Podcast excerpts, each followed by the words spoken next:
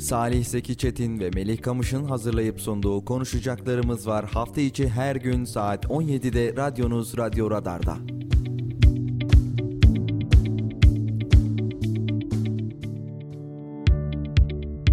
Salih Zeki Çetin ve Melih Kamış'ın sunduğu konuşacaklarımız var başlıyor. 91.8 Radyo Radar'dan konuşacaklarımız var programından herkese mutlu akşamlar sevgili dinleyiciler. Ben Melih Kamış. Ben Salih Zeki Çetin. Salih nasılsın? İyiyim Melih sen nasılsın? Teşekkür ederim. Bugün sabah uyandığımızda öyle bir uyandık ki zam yağmuruna tutulmuş bir şekilde uyandık. Evet. Ve yani ayılmakta da zorluk çektik açıkçası. ya aslında e, sen dün tabii programın yoğunluğundan dolayı usta belgesel çekimindeydin. Hatta ölümsüzler çekimindeydin daha doğrusu bizim bu saatlerimize denk gelen zaman diliminde. E, Alper'le birlikte bizler burada yayındaydık. E, üç aşağı beş yukarı benzer şeyleri söylemiştik ve önümüzdeki dönemde süreçte zamların daha da artacağını aslında vurgulamıştık. E, hesaba katamadığımız tek nokta bu kadar hızlı ve çabuk gerçekleşmiş olması oldu. Hakikaten baktığımızda KDV'ye yapılan zam, e, vergilere gelen ekstra vergiler zamın zammı diyelim daha doğrusu. Yani zama da zam diyorlar ya hakikaten öyle bir durum ve sürecin içerisine girmiş olduk. Bir diğer taraftan yurt dışından gelen telefonlara uygulanan zamlar falan derken gerçekten e, bugün herhalde e, son zamanların en fazla zamla uyandığımız günüydü. Beklemiyorduk ki... İstersen e, zamları hatırlatayım onun akabinde konuşalım Salih. Bugün resmi gazetede yayımlanan Cumhurbaşkanı kararına göre bu da yaklaşık saat 3.50 sularında meydana geldi. Mal ve hizmetlerde uygulanan %18'lik katma değer vergisi yani KDV diye bildiğimiz vergi %20'ye çıkarıldı. Evet. %8'lik KDV ise %10'a yükseltildi. Bununla beraber diğer zamlarda pasaportlara, noter ücretlerine yapılan harçlara %50, yolcu beraberinde getirilen telefon kullanım harcı 6097 liraydı 20 bin liraya çıktı. Tüketici kredilerinde uygulanan BSMV %10'dan %15'e, şans oyunları vergisi de %10'dan %14 ve %20'ye artırıldı. Devam ediyoruz. Bakıyoruz artık bitmek de bilmiyor. Bedelli askerlik ücretlerine e, biliyorsun 100 bin lira civarındaydı. Ve güncellenen rakamla beraber de bedelli askerlik ücreti 122 bin lira 350 liraya yükseldi. Şimdi bitti mi? Son olarak da noter, pasaport ve vize harçlarına da %50 zam geldi bugün itibarıyla. Şimdi e, ben olaya biraz tersinden başlamak istiyorum. E, noter ücretlerine gelen zamlar tabii bir dönem biliyorsun özellikle yıl sonu hadi zam gelmeden ya da seçim öncesi zam gelmeden alacağımızı satacağımızı alalım satalım deyip noterlerin önünde ciddi kuyruklar zaten oluşturmuştuk. Yine bunun yanında e, geçtiğimiz aylarda daha yeni zam gelmişti bizim yurt dışından getirdiğimiz cihazlara ve 6000 liraya yükselmişti. O dönemde şunu konuştuğumuzu çok net bir şekilde hatırlıyorum. Ee, işte yurt dışından da artık telefon getiremeyeceğiz ya da gelmesinin pek bir kıymeti kalmadı. Çünkü Türkiye'deki fiyatlarla yurt dışı fiyatları dengelendi denmişti. E, son yapılan zamlarla tabii ki dövize bağlı artışla da aslında e, hakikaten yurt dışından artık getirilen cihazların Türkiye nazarında çok bir kıymetinin e, maddi anlamda kalmadığını biliyorduk. Bugün yapılan zamla da belki de Türkiye'den alsanız daha uygun fiyatlara gelir hale geldi. Çünkü dolardaki e, ve dövizdeki bu oynaklık ee, bunun yanında bir de 20 bin lira yeni bir vergi eklenince tabii ki kat ve kat artmaya devam etti. Sen ne düşünüyorsun? Ya Salih baktığımızda şu an elimde kullanmış olduğum bir telefon var. Aralık ayında yani çok uzun bir sürede değil aslında 8 ay önce yurt dışı cihazıydı kendi üstüme işlettirdim pasaportumla beraber. 2700 lira para vermiştim o döneme göre. Yani o dönem dediğimde de çok uzak bir tarihe gitmeyelim. 8 ay öncesinden bahsediyoruz. Ve bugün dönüp baktığımızda 6097 e, lira olmuştu. Bugün itibariyle de 20 bin lira oldu. 8 ay içerisinde yaklaşık 9 katı fiyat yükselişi oldu. Yani bakıyoruz Aralık ayında 2700 liraya almışım telefonu. Yani işletim ücreti vermişim. E şimdi bugün bakıyoruz ben bugün aynı telefona pasaportuma işlettirmek istesem 20 bin lira ödeyeceğim. Evet. Yani evet bazı vergilere gelmiş hatta bugün muhabbeti dönüyordu aslında devletimiz bizi düşünüyor. %18'den %20'ye çıktı hesaplaması kolay olsun diye bir espri dönmüştü aramızda. Ama şimdi bakıyoruz bazı ürünlerde afaki bir fiyat artışı var Salih. Evet yurt dışından insanlar niye telefon getiriyor? Daha uygun kullanabilmek için kendileri yurt dışına gittiklerinde getiriyorlar burada kullanıyorlar. Aslında ekstra yaptıkları bir durum da yok. Zaten bu telefonu kendi pasaportunuza işlettiğiniz zaman kendi hattınızla kullanmak zorundasınız. Ve 3 ay 3 yıl farklı bir hat takamıyorsunuz telefona. Sadece şahsınıza ait hatları kullanabiliyorsunuz. E şimdi bakıyoruz farklı ticari amaç güdülmemiş, farklı bir şey yapılmamış.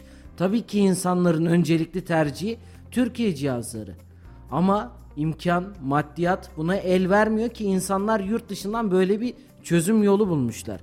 Yurt dışı cihazlarına 20 bin lira vergi alıyorsanız eğer bunun önüne geçmek için de sizler de bir şeyler yapmanız lazım. En azından ÖTV'den, KDV'den yani farklı farklı aldığımız vergilerle ilgili bir çözüm sürecine gitmeniz lazım ki o zaman bu yurt dışı cihazlarının önüne geçebilirsiniz. Şimdi bizim sorunumuz burada yurt dışı cihazlarıyla mı? Yani yurt dışından gelen cihazlar e, bizim Türkiye'de kullandıklarımızdan farklı mı? Hayır tabii ki. Sadece burada devletin almış olduğu vergi dilimiyle alakalı bir durum.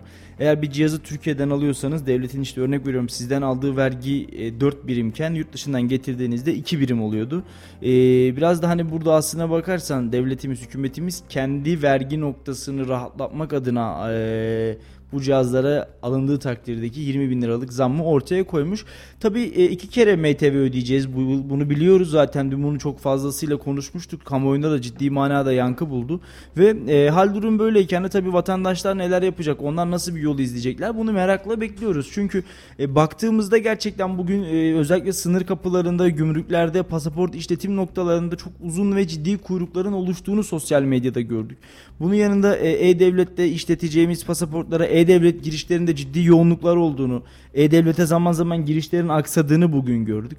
Yani e, ben anlamıyorum ve gerçekten sadece bizim ve insanların şaşırdığı bir durum değil. Bugün e, mali müşavir aynı zamanda muhasebeci e, Fatih Bey'le de Fatih Yılmaz'la da bir röportaj gerçekleştirdik. KDV zammını o da şaşkınlıkla karşılamış. Yani e, demek ki sadece vatandaşın değil işte muhasebecilerin de ya da bu işle uğraşan meslektaşların da meslek icra eden insanların da e, bakıldığı zaman şaşkınlıkla karşıladığı bir zam furyası oldu. E, kimse beklemiyordu. Hatta ben sana şöyle söyleyeyim Melih daha bir, bir, bir adım daha öteye gideyim. Bırak zammı insanlar KDV noktasında bir indirim bekliyorlardı. Belki %15'e çekilmesini ya da %12'ye tekrar düşürülmesini bekliyorlardı bekliyorlardı ama işte zam furyası sadece ekmeğe, süte, peynire, yumurtaya değil bu, bu kez vergilere de zam geldi. Yani zamlarımız da aslında zamlanmış oldu. Buna bağlı olarak kurumlar vergisi de %25 e, olarak işletileceğini söyleyebiliriz. Hakikaten yani daha ne kadar zam gelebilir dedikçe birçok noktada birçok ürüne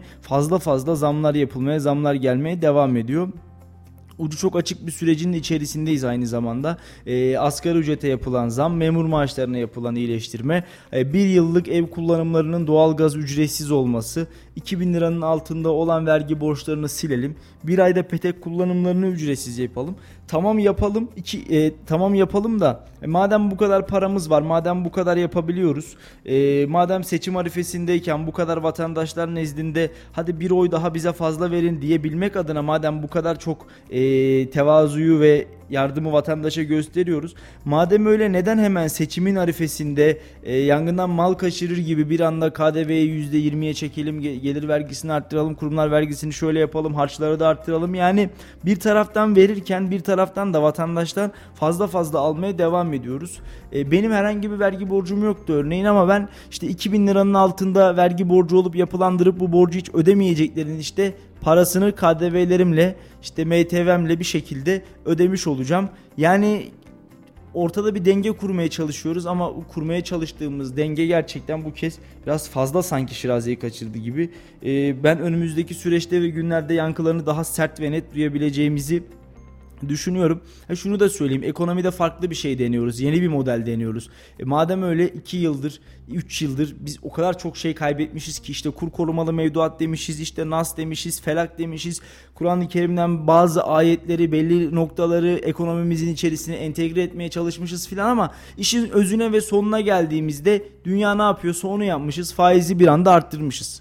Ve sonra bu faiz arttırımı da yatırımcının gönlüne, kulağına, yüreğine hoş gelmemiş faizi arttırdığınızın birkaç dakika sonrasında dolar tarihin en yüksek seviyesine gelerek rekor tazelemiş ve o gün bugündür de hiç aşağı düşmemiş. Hızla tırmanmaya devam ediyor. Siz hala faizi kademeli olarak arttıracağınızı söylüyorsunuz ve artık doları bozdurmayarak dolara müdahale etmeyeceğinizi söylüyorsunuz. E bunun sonucunda da neredeyse 30 e, liraların sınırına doğru ilerleyen, hızla ilerleyen bir dolar kurundan bahsediyoruz. Yani bunun sıkıntısını biz bugün yaşıyoruz. Görünen tablo ki yarın çocuklarımız yaşamaya devam edecek. Yani şimdi her şeye zam hadi gelin gidelim işte yarın market alışverişine bugün 200 veriyorsak yarın 350-400 lira otomatikman KDV ile birlikte cebimizden çıkmaya başlayacak. KDV'deki artışla birlikte cebimizden çıkmaya başlayacak. %2, %3, %5 deyip geçmeyelim. Çünkü iğneden ipliğe birçok noktada aslında bu zamların esiri olduğumuzu görüyoruz. Bununla alakalı olarak Ekonomi Bakanı, Hazine ve Maliye Bakanımızın hep aklım eskide kaldı. Ekonomi Bakanı deyip duruyorum. Keşke Ekonomi Bakanlığı'nın olduğu günlere geri dönebilsek. Ee, hatırlıyor musun? Belki konunun biraz dışına çıkacağım ama eski bir bakanımız vardı e, Berat Albayrak. Dolar 6 lira olacakmış, 7 lira olacakmış, 8 lira olacakmış, 10 lira olacakmış. İşte göreceksiniz stokçular falan diyordu. Geldiğimiz noktada Berat, e, Berat Bakan doğru söyledi. Dolar 10 lira olmadı belki ama dolar bugün 30 liralar seviyesinde konuşulmaya devam ediyor. İşin daha da ilginci, beni daha da üzen bir nokta var Meli. O da şu muhalefet herhangi bir şekilde hiçbir tepki vermiyor. Bugün işte Kayseri Milletvekili Dursun Ataş belki de milletvekili olduktan sonra ilk kez bir açıklama yapmış ve işte e, vatandaşa zulümdür bu zamlar, bu vergi zamları vatandaşa zulümdür demiş. E bakıyorsun Cumhuriyet Halk Partisi milletvekili Aşkın Genç'in paylaşımlarına bakalım. Benim gözümden kaçan, benim atladığım bir nokta varsa sizler düzeltmiş olun. Hani Kayseri milletvekilleri nezdinde herhangi bir tepki yok. Bu kadar zam oldu, bu kadar vergi zammı yüklendi. E seçimden önce de zaten Aşkın Bey çok fazla böyle toplara girmeyen, konuşmayan, eleştirmeyen ya da siyaseten ee, herhangi bir şey söylemeyen bir yapıdaydı. Ankara'ya gittikten sonra da bu düzlemde kendisi devam ediyor. E bakalım zamlarla ilgili Sayın Aşkın Genç'in bir paylaşımı var mı? Bir açıklaması var mı? Bir söylem geliştirmiş mi? Bu zam sadece bana yapılmadı. Bu zam sadece bizi dinleyenlere yapılmadı. Bu zam milletvekillerinin kendisine de yapıldı. Sayın Aşkın Genç'e de yapıldı. Sayın Dursun Ataş'a da yapıldı. Sayın Mahmut Arıkan'a da yapıldı. Ama muhalefet milletvekilleri kendi içerisinde bir denkleme düşmekten işte Cumhuriyet Halk Partisi Genel Başkan koltuğu korumaya çalışmaktan diğer taraf parti içerisinde dönüşüm deyip işte genel başkanlığını değiştirmeye çalışmaktan öteye bir harekete geçemiyorlar. İktidara kızalım mı kızalım ama muhalefetin beceriksizliğini de kesinlikle ama kesinlikle görmezden gelemeyiz artık. Madem öyle bu insanlar size oy verdiyse gideceksin söyleyeceksin yani. Sayın Aşkın Genç herhangi bir şekilde ekonomik anlamda hiçbir şey söylemiyor. E Sayın Mahmut Arıkan zaten söylemiyor. E biz ne yapacağız? Vatandaş ne yapacak? Yani bu insanlar konuşmasın diye oy verecek olsaydı vatandaş e zaten AK Parti ya da Cumhur İttifakı 10 vekil çıkartırdı yani. Ama dönüp baktığımız noktada muhalefet suskun, muhalefet sessiz, kendi içerisinde işte İyi Parti kendi kongresine odaklanmış. Sayın Dursun Ataş dikte olacak mıyım olmayacak mıyım hesabını yaparken Kayseri'ye bile gelmedi adam akıllı yani göremedik. E baktığımız zaman Mahmut Arıkan açılışlarda sadece ya da e, en azından protokolde sadece görebildiğimiz bir sima olarak şu an kaldı. Herhangi bir söylemi yok. Onlar da Gelecek Partisi, Deva Partisi, Saadet Partisi üçlü bir grup kurmaya çalışıyordu. Orada da anlaşamadılar zaten. Akabinde Saadet ve Gelecek Partisi bu konuda el sıkıştı, mutabık kaldı. Şimdi geldiğimiz noktada Sayın Aşkın Genç Cumhuriyet Halk Partisi de kendi içinde genel başkanlık koltuk sıkıntısına düştüğü için hiçbir şey söylemiyorlar. Yani ben gerçekten bu ülkenin hani iktidarını eleştiriyoruz ama muhalefetine de söyleyecek laf bulamıyorum yani. Çünkü bugün iktidarı eleştirenler bence dönüp muhalefetin yapmadıklarına bakmalılar. Ki Salih biz yani bugün sosyal medyada da takip ettik, haberlerde de takip ettik. Vatandaş o kadar tepkili ki yapılan zamlara karşı elde değil. Çünkü gerçekten bir tane iki tane olunca belki vatandaşlar alışıyor ama birden geldiğinde ya ne oluyoruz diyebiliyor. Ve biz geçtiğimiz günlerde çok uzun bir süre olmadı biliyorsun. Biz Mayıs ayında 10 tane vekil gönderdik Kayseri'den. Türkiye'den de 600 tane vekil gönderdik. Neden gönderdik?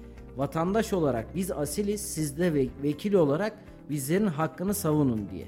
Ve orada biz milletvekillerinden vesaire ya söz değil. Hani bazen ülkeler arası olay olur. Kınarlar geçerler devletler. Biz bunu değil. Kınayıp geçmek ya da söylem üretmek değil. Bunu gerçekten icraata dökebilecek, vatandaşın refah düzeyini artırabilecek önlemler alınması ve yapılan bu e, zamlara karşı da en azından tepkiyi koyabilmek gerekiyor.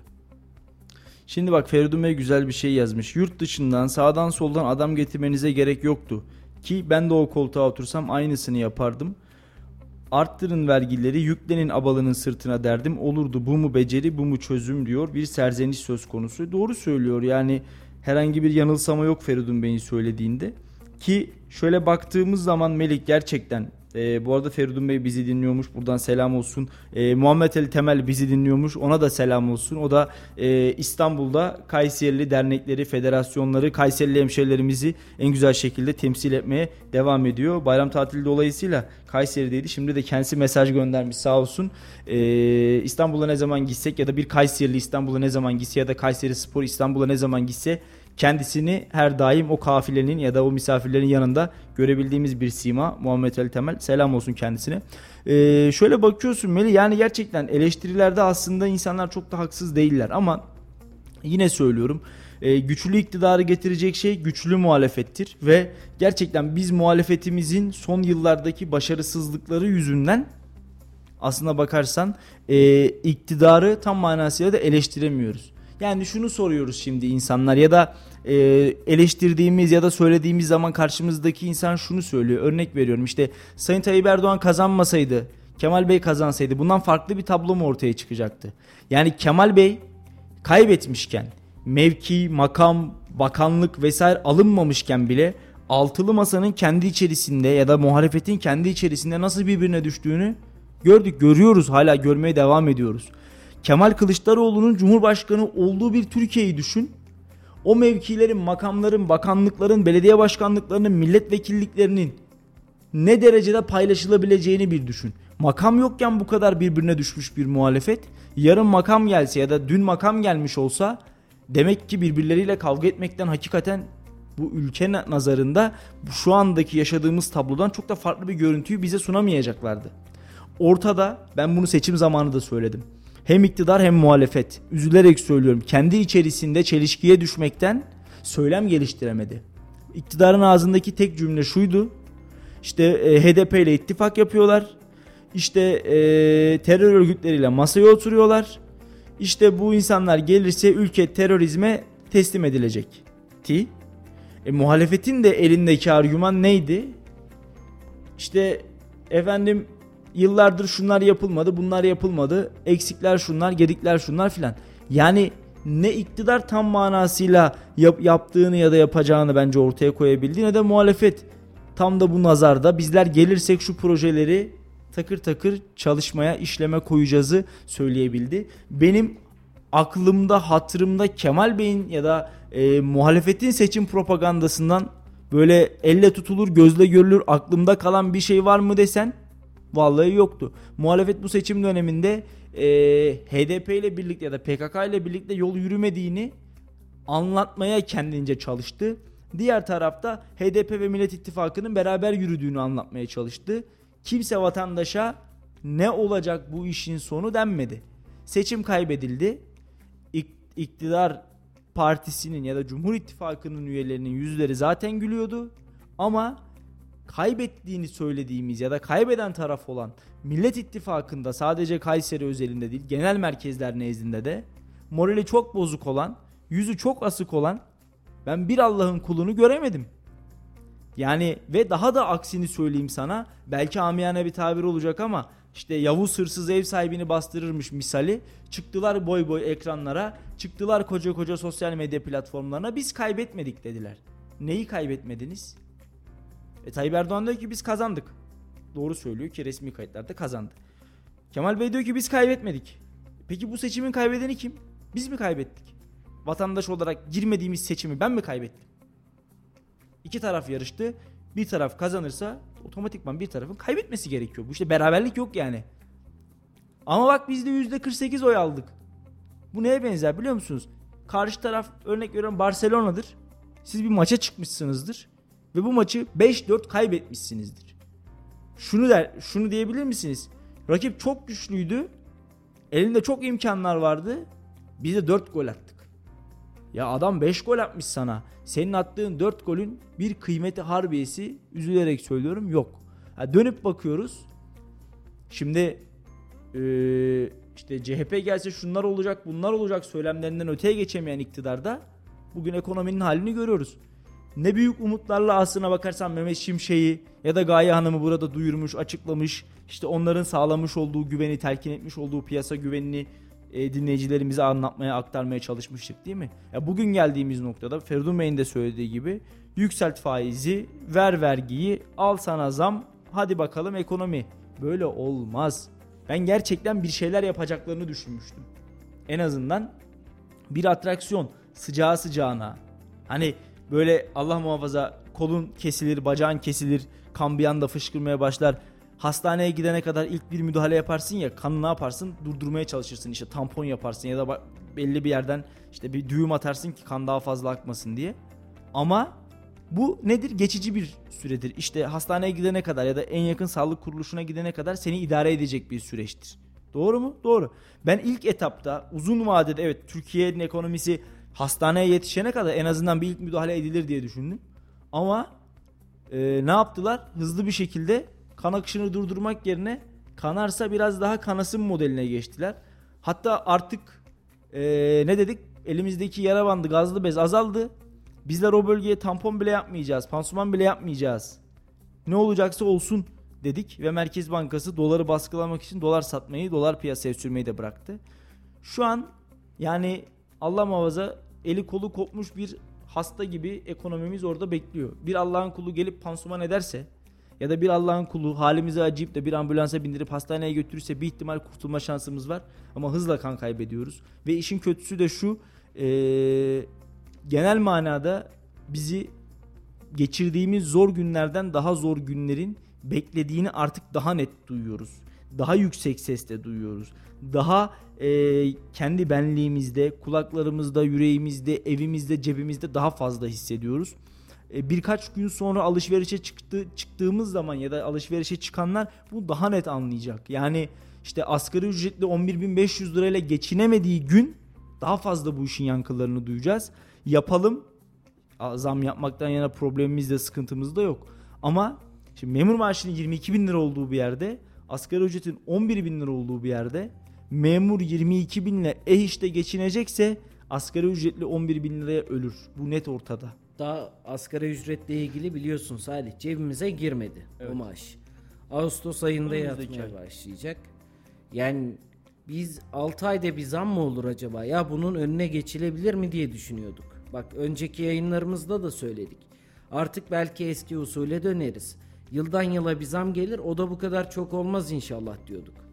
Ama baktığımızda cebimizdeki para 6 ayda nasıl eriyor sorusunun en güzel cevabı bugün gelen zamlar. Az önce güzel bir şey söyledin. Dedin ki henüz daha cebimize girmedi. Ağustos maaşıyla alacağız dedin.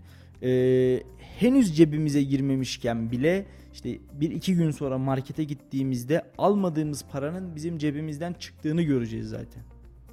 Yani asgari ücretliyi bu ay gerçekten çok daha zor bir ay bekliyor aslında. Çünkü zamlar ufak ufak gelmeye başladı. Geldi. Hissediyoruz yavaş yavaş.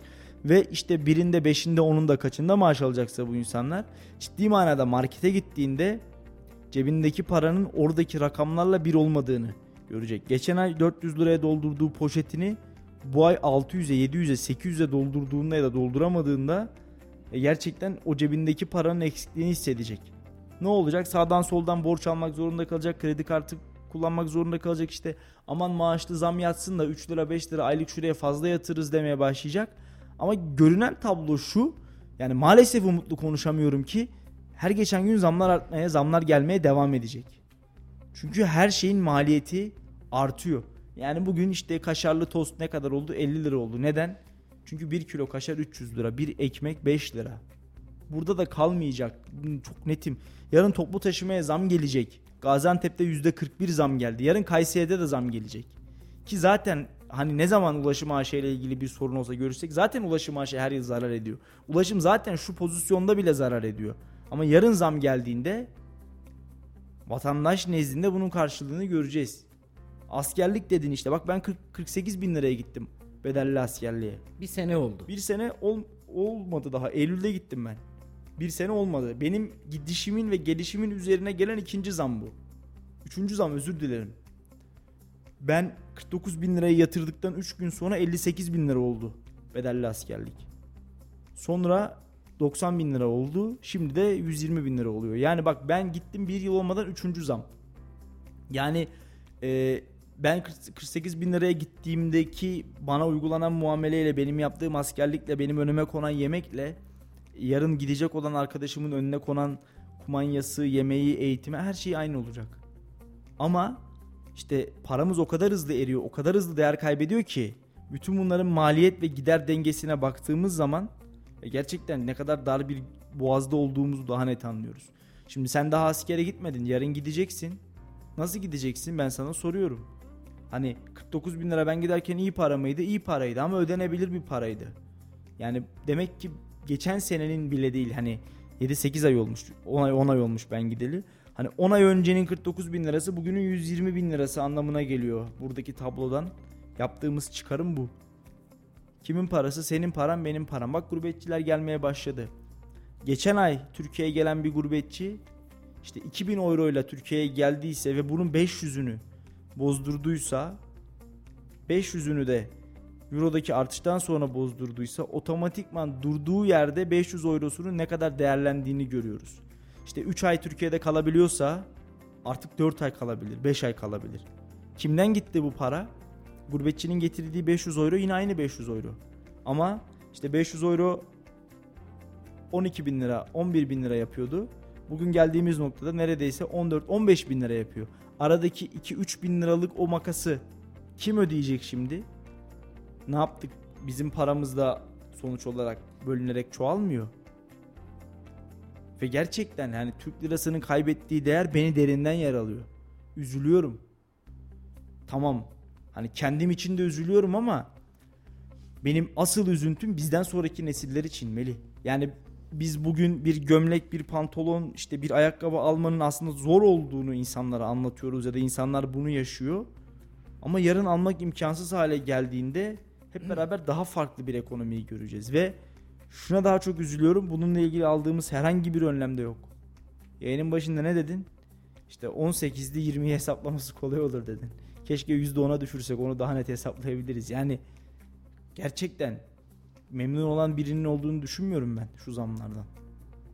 Ama işte yapacak da bir şey yok. Hani şeriatın kestiği parmak acımaz diye bir atasözü var ya. Devlet söylüyorsa doğrudur. Yapacak hiçbir şey yok yani. Bu uygun görüldüyse hükümetimiz bunu uygun gördüyse doğru budur. Yapacak bir şey yok. Seçimlerden yeni çıktık.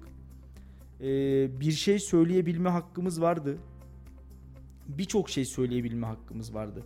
Bunu hep konuştuk. İşte ee, bizim bu ülkede yaşayan vatandaşlar olarak her 5 yılda bir kez kendi fikir ve düşüncelerimizi sandığa yansıtarak e, iktidar nezdinde ya da muhalefet nezdinde evet işte 5 yıldır yaptıklarınızı onaylıyoruz ya da 5 yıldır yaptıklarınızı onaylamıyoruz deme hakkımız vardı.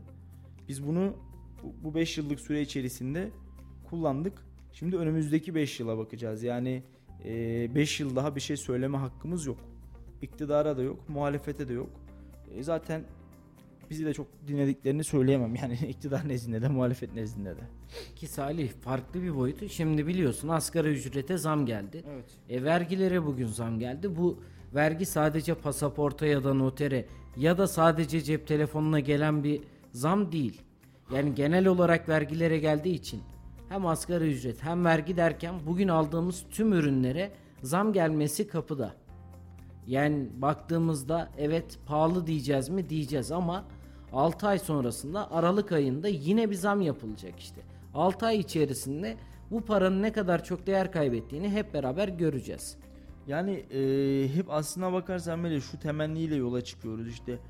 Umarız görmeyiz. İnşallah olmaz. Hani biz hep bu temennilerle yola çıkıyor. Bu temennilerle hareket ediyoruz ama yani biz temenni de etsek oluyor. Ve hani önüne geçebilecek bir enstrümanımız, e, bizim bu noktada işte şunu yapsak daha iyi olur diyebileceğimiz çok da bir nokta yok aslında. Maalesef. Keşke olsa. Ama e, umarım bizi yönetenlerin bir B planı, bir C planı, bir D planı bir şey vardır yani. İnşallah bunu da en kısa sürede açıklamak lazım aslında. Çünkü vatandaş olarak bizler de bakıyoruz ya bu şekilde devam mı edecek? Bundan sonraki uyandığımız günlerde zamlara devam mı edilecek diye bir tedirginlik var açıkçası Salih. E, Melih bir de şu ekonomi ve piyasada e, ticaret yaptığını düşün. Yani ticaret ticaret nezdinde mal alıp sattığını düşün ya da hizmet vermeye çalıştığını düşün. Nasıl olacak? Yani bugün işte 3 liraya aldığın bir şeyi yarın 6, 7, 8, 10 liraya aldığında nasıl olacak yani? Ben bunu merak ediyorum ve gerçekten ticaret yapan bir şekilde katma değer üretmeye çalışan, mal alıp satmaya çalışan esnafımıza ben gerçekten üzülüyorum. Çünkü o insanlar kıt kanaat belki de evlerinden, çoluklarından, çocuklarından keserek eee personellerine ödeme yapıyorlar, maaşlarını yatırmaya çalışıyorlar, bir şeyler yapmaya çalışıyorlar yani. Hal durum bu. Gerçek bu ortada. Ama e, birilerinin üretme hevesini kırıyoruz. Birilerinin üretme şevkinin biz önüne geçiyoruz. Düşünsene kim belirsiz bir yere yatırım yapmak ister? Kim belirsiz bir piyasada e, hareket etmek ister? Kim dibi gözükmeyen bir kuyuya kolunu bacağını sokmak ister? Anca taş atar o piyasaya. Yani e, belirsizliğin içerisine belirsiz bir kuyuya anca taş atarız. Onu da yapmak istersek. Hayırlısı olsun. Önümüzdeki günlerde bizi ne bekliyor? Bunu da çok yakın bir süreçte göreceğiz büyük ihtimalle Salih ama istersen biraz da Kayseri gündemine dönelim. Dün AK Parti'nin yeni il başkanı belirlendi. Evet. AK Parti'nin yeni il başkanı milletvekili adaylığı için istifa eden e, Şaban Çopuroğlu'nun vekaleten Fatih Üzüm bakıyordu. Ve genel merkezden de isimler geldi. Burada temayül yoklaması yaptılar. 5 isim Ankara'ya genel merkeze davet edildi. Dün de Cumhurbaşkanı Recep Tayyip Erdoğan da genel merkezdeydi. Görüşmeler sonucunda akşam saatlerinde yeni il başkanının Fatih Üzüm olduğu bildirildi. Evet. Bu konuyu biraz senden dinleyelim istersen. Şimdi e, aslına bakarsan AK Parti'de gerçekten yoğun bir süreç vardı. İl başkanlığı için 5 isim. Kimdi o 5 isim? Onları hatırlayalım istersen. Mevcut il başkanı Fatih Üzüm. E, Koca Sinan ilçe başkanlığı yapmış. AK Parti'de milletvekili adaylığı yapmış. Hüseyin Okan'dan. Müsiyat başkanı Ferhat Akmermer. E, yine AK Parti yönetiminden Abdülkerim Yalçın. Ve AK Parti Melik Gazi ilçe başkanı Gökhan Ülke. 5 isim genel merkeze çağrıldı ve e, yoğun geçen görüşmelerin ardından burada da bir temayül yoklaması yapıldı, bir mülakat yapıldı. Ankara'ya gitti bu 5 isim. Akabinde Sayın Cumhurbaşkanı'nın tensipleriyle diyeyim artık e, mevcut il başkanı Fatih Üzüm bir kez daha il başkanı oldu. Vekaleten bakıyordu. Asaletini almış oldu aslında. Henüz asaletini de almadı aslında. Kongrede alacak asaletini.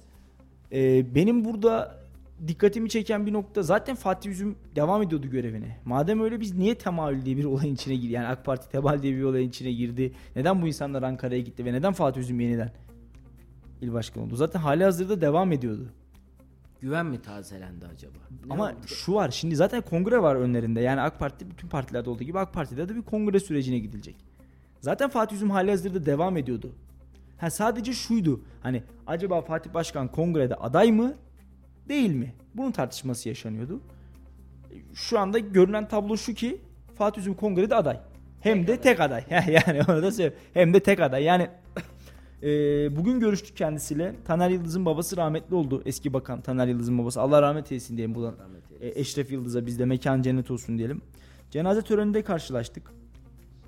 E, dedim ki başkanım süreç nasıl oldu, nasıl ilerledi falan. Biraz sohbet ettik. E, programa gelecek zaten sözü var. Programa geldiğinde ona soralım bunu. Hani bu süreç nasıl oldu? Fatih Üzüm zaten il başkanıydı. Neden Fatih Üzüm Ankara'ya çağrıldı ya da neden diğer il başkan adayları bir anda ortaya çıktı ya da neden AK Parti böyle bir şey yapma gereksiniminde bulundu? Acaba AK Parti'nin içerisinde bazı isimler Fatih Üzüm'ün yerine X kişisini mi düşünmüş, derlemiş ya da bu mu olsun demişti. Ya da e, böyle bir il başkanlığı savaşı mı verildi acaba içeride? İşte şuncular, buncular bu bunu destekledi, şu şunu destekledi. Sonra adaylar gitti ve Sonuç olarak Fatih Üzüm yeniden il başkanı oldu. Böyle mi oldu acaba? Çünkü gerçekten büyük bir soru işareti. Soru işaretinin sebebi şu. Adam zaten il başkanı. Yani neden? Örnek veriyorum. Ee, ben buraya atanmışsam bu programı yapmak üzere ben ve benimle beraber 4 kişi daha ortaya çıkıyorsa yapılan istişare sonucunda ve ve bizi işte Mustafa abi çağırıyorsa yanına muhtemelen bana bu görev tevdi edilmeyecektir tekrar. Çünkü edilecek olsa zaten ben burada otururken ben çağrılmamış olurum mantıken. Ama hem çağrılıyor hem de görevine devam etmesi söyleniyor. Çok ilginç bir süreç var o noktada. Ve büyük bir soru işareti. Aydınlanması gereken, aralanması gereken bir sis perdesi. İnşallah Fatih Başkan geldiğinde de ee, soruyu sorarız. Daha da net bir şekilde cevabımızı alırız diye ümit ediyor. Düşünüyorum yani inşallah kendisi de e, zaten net bir insan. Onu biliyoruz. Kendine has bir tarzı var. Onu biliyoruz. O da inşallah aynı şekilde e, cevabını verecektir diye düşünüyorum ama dediğim gibi benim AK Parti il başkanlığı süreci merak ettiğim bir süreç. Neden oldusuyla, nasıl oldusuyla e, merak ettiğim bir süreç. İnşallah da en kısa sürede bu soruya yanıtı bulabiliriz. Bugün e, bir toplantı da vardı aslında Salih. O toplantı neydi? O toplantının detaylarını da senden dinleyelim biraz. Ee, Mehmet Büyük Kılıç sabah kahvaltısında basın mensuplarıyla bir araya geldi. Tabi oradaki amaç e, Erciyes ile alakalı bir sürecin Erciyes'te yaz aylarında neler yapılacağının anlatılmasıydı. Mehmet Başkan güzel bir noktada başladı. Dedi ki yani Erciyes bir kuş, kış turizminin merkezi ve hani yaz aylarında Erciyes ne alaka? Ama biz Erciyes'te yazın da bir şey yapacağız dedi. Bu güzel bir gelişme bence. Çünkü Erciyes sadece kışın değil, yazın da kendine has doğasıyla, havasıyla, yapısıyla değerlendirilmesi gereken bir cazibe merkezi. Biliyorsun e, Erciyes AŞ Yönetim Kurulu'na yıllarını vermiş Murat Cahit Çıngı Başkanı milletvekili olmasıyla da orada bir koltuk boşalmıştı. E, Genel Sekreter Hamdi Elcuman, Kayseri Büyükşehir Belediyesi Genel Sekreteri Hamdi Elcuman da Erciyes AŞ Yönetim Kurulu Başkanlığı'na atanmış oldu. Orada da farklı bir süreç var aslında. Ee, Hamdi Ercüman'ın oraya atanması da aslında Erciyes'i bir noktada belki biraz daha hareketlendirecek ya da Erciyes'e yapılacak olan çalışmaları bir noktada daha değiştirecek. Bugün aslında biraz onun sinyallerini aldığımız bir basın toplantısı gerçekleştirdik. Ee, ben umutlandım yani Erciyes adına umutlandım. Çünkü Murat Cahit Çıngı hakikaten çok ciddi işlere imza attı Erciyes nazarında. Ee, Haseki Bakan'ın yoğun çabası, emeği, gayreti bunu zaten biliyoruz ama e, Haseki Bakan'la beraber Murat Cahit Çıngı'nın da emeği yatsınamaz. Ve biz buradan şunu gönül rahatlığıyla söyleyebiliriz ki e, Cahit Çıngı vekil oldu ama Erciyes'teki gidişat, Erciyes'teki hareket önümüzdeki süreçte biraz daha inşallah artacak.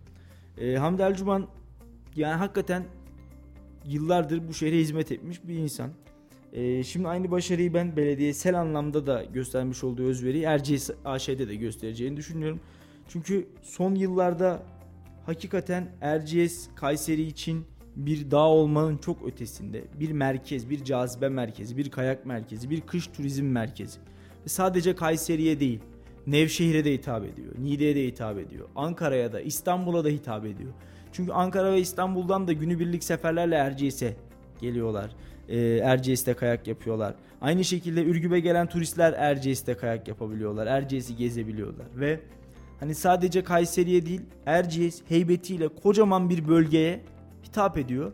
E, bundan sonraki süreçte de inşallah Erciyes'in çok daha verimli, çok daha efektif, çok daha güzel kullanıldığını göreceğiz. E, Erciyes'te yapılan her gelişme bizi mutlu eder, memnun eder. E, sonuçta hakikaten e, Erciyes Dağı Kayseri için, bu bölge için çok önemli bir şans, çok önemli bir değer. E, bundan sonraki süreçte de inşallah e, Erciyes'in daha efektif kullanıldığı, daha net kullanıldığı e, zaman dilimlerini yaşayabiliriz. Bu arada Cumhurbaşkanı Erdoğan, İl Başkanı Fatih Üzüm dün e, tevdi edildikten sonra bir talimat vermiş. Kayseri'de yeniden 17-0 istiyorum demiş Sayın Cumhurbaşkanı. E, biliyorsun şunu söylemiştik hep işte e, Şaban Çopuroğlu milletvekilin, Şaban Çopuroğlu vekilin en çok kullandığı slogandı. 17-0. Hatta e, bir basın toplantısı, özür dilerim basın toplantısı değil. Milletvekilliği adaylık listelerinin açıklanma saati de 17 idi. Orada oturuyor herkes. Dedi ki hani bir şey söylemek isteyen var mı? Dedi. İşte yönetim kurulunun içerisinde farklı farklı şeyler, sloganlar vesaire ortaya atan söyleyenler oldu. Ee, söz aldım başkanım müsaade varsa ben de birkaç kelam edeyim. Dedim tabi dedi. Ee, saatin 17 olması ya da 17'de açıklanacak olması tesadüf mü tevafuk mu yoksa sizin isteğiniz nazarında mı yapıldı dedim. Güldü Şaban Başkan. Güzel bir bakış açısı. Aslında duymak istediğim cevaplardan biri buydu dedi. Hakikaten yani onu e, artık kendine kendi kişiliğine ve kendi görev süresine oturtmuş bir isim Şaban Çopuroğlu. Hala gördüğümüzde ben 17-0 diyorum sürekli çünkü kendisi çok fazla tekrar ediyor. E şimdi Sayın Cumhurbaşkanı'nın ilk talimatı bu Fatih Üzüm'e yeniden 17-0 istiyorum demiş. Tabii önümüzde bir yerel seçim var. Aslında Sayın Cumhurbaşkanı'nın şu açıklamasından şu net çıkıyor. İşte Fatih Üzüm kongrede tek aday. Hatta yerel seçimlerde partinin başında duracak isim de Fatih Üzüm olmaya devam edecek. E, yeniden 17-0 gelir mi? Bunu zaman ve süreç gösterecek. Geçen seçimden daha zor AK Parti için ya da Cumhur İttifakı için. Geçen seçimden daha zor geçmesi tahmin edilen bir yerel seçim arifesi olacak diyelim. Evet Salih ağzına yüreğine sağlık. Haftanın son yayınında seslendik. Varsa son sözlerini alalım. E, teşekkür edelim Melih. Yine hakikaten bizler için yoğun bir haftaydı ama hani her geçen gün şunu biraz daha göreceğiz ki önümüzdeki günlerde e, önümüzdeki süreçte daha yoğun işte yavaş yavaş yavaş yavaş yerel seçim atmosferine girdikçe biraz daha yoğun, daha da yoğunlaşacağımız bir zaman dilimine şahitlik edeceğiz. Umarım hepimiz için güzel olur, e, keyifli olur. Benim için yani yorucu, yoğun ama açıkçası güzel bir haftaydı. Şimdi herkese ben hayırlı hafta sonları diliyorum. Yarın bizler nerede olacağız? Soysal ilçesinde olacağız Develi'nin. Güzel bir gezici radar çekeceğiz. Onu da inşallah ekranlara en güzel şekilde önümüzdeki süreçte getirebiliriz. İnşallah ağzına yüreğine sağlık sevgili dinleyiciler. Bize ayrılan sürenin bugünlük de sonuna gelmiş bulunuyoruz. Bizi dinlediğiniz için, bize vakit ayırdığınız için hepinize ayrı ayrı teşekkürlerimizi sunuyoruz. Hafta içi her gün saat 17'de konuşacaklarımız var programı tüm hızıyla devam. Bizi dinlemeye devam edin diyelim. Hoş kalın, hoşça kalın. Salih Seki Çetin ve Melih Kamış'ın sunduğu konuşacaklarımız var sona erdi.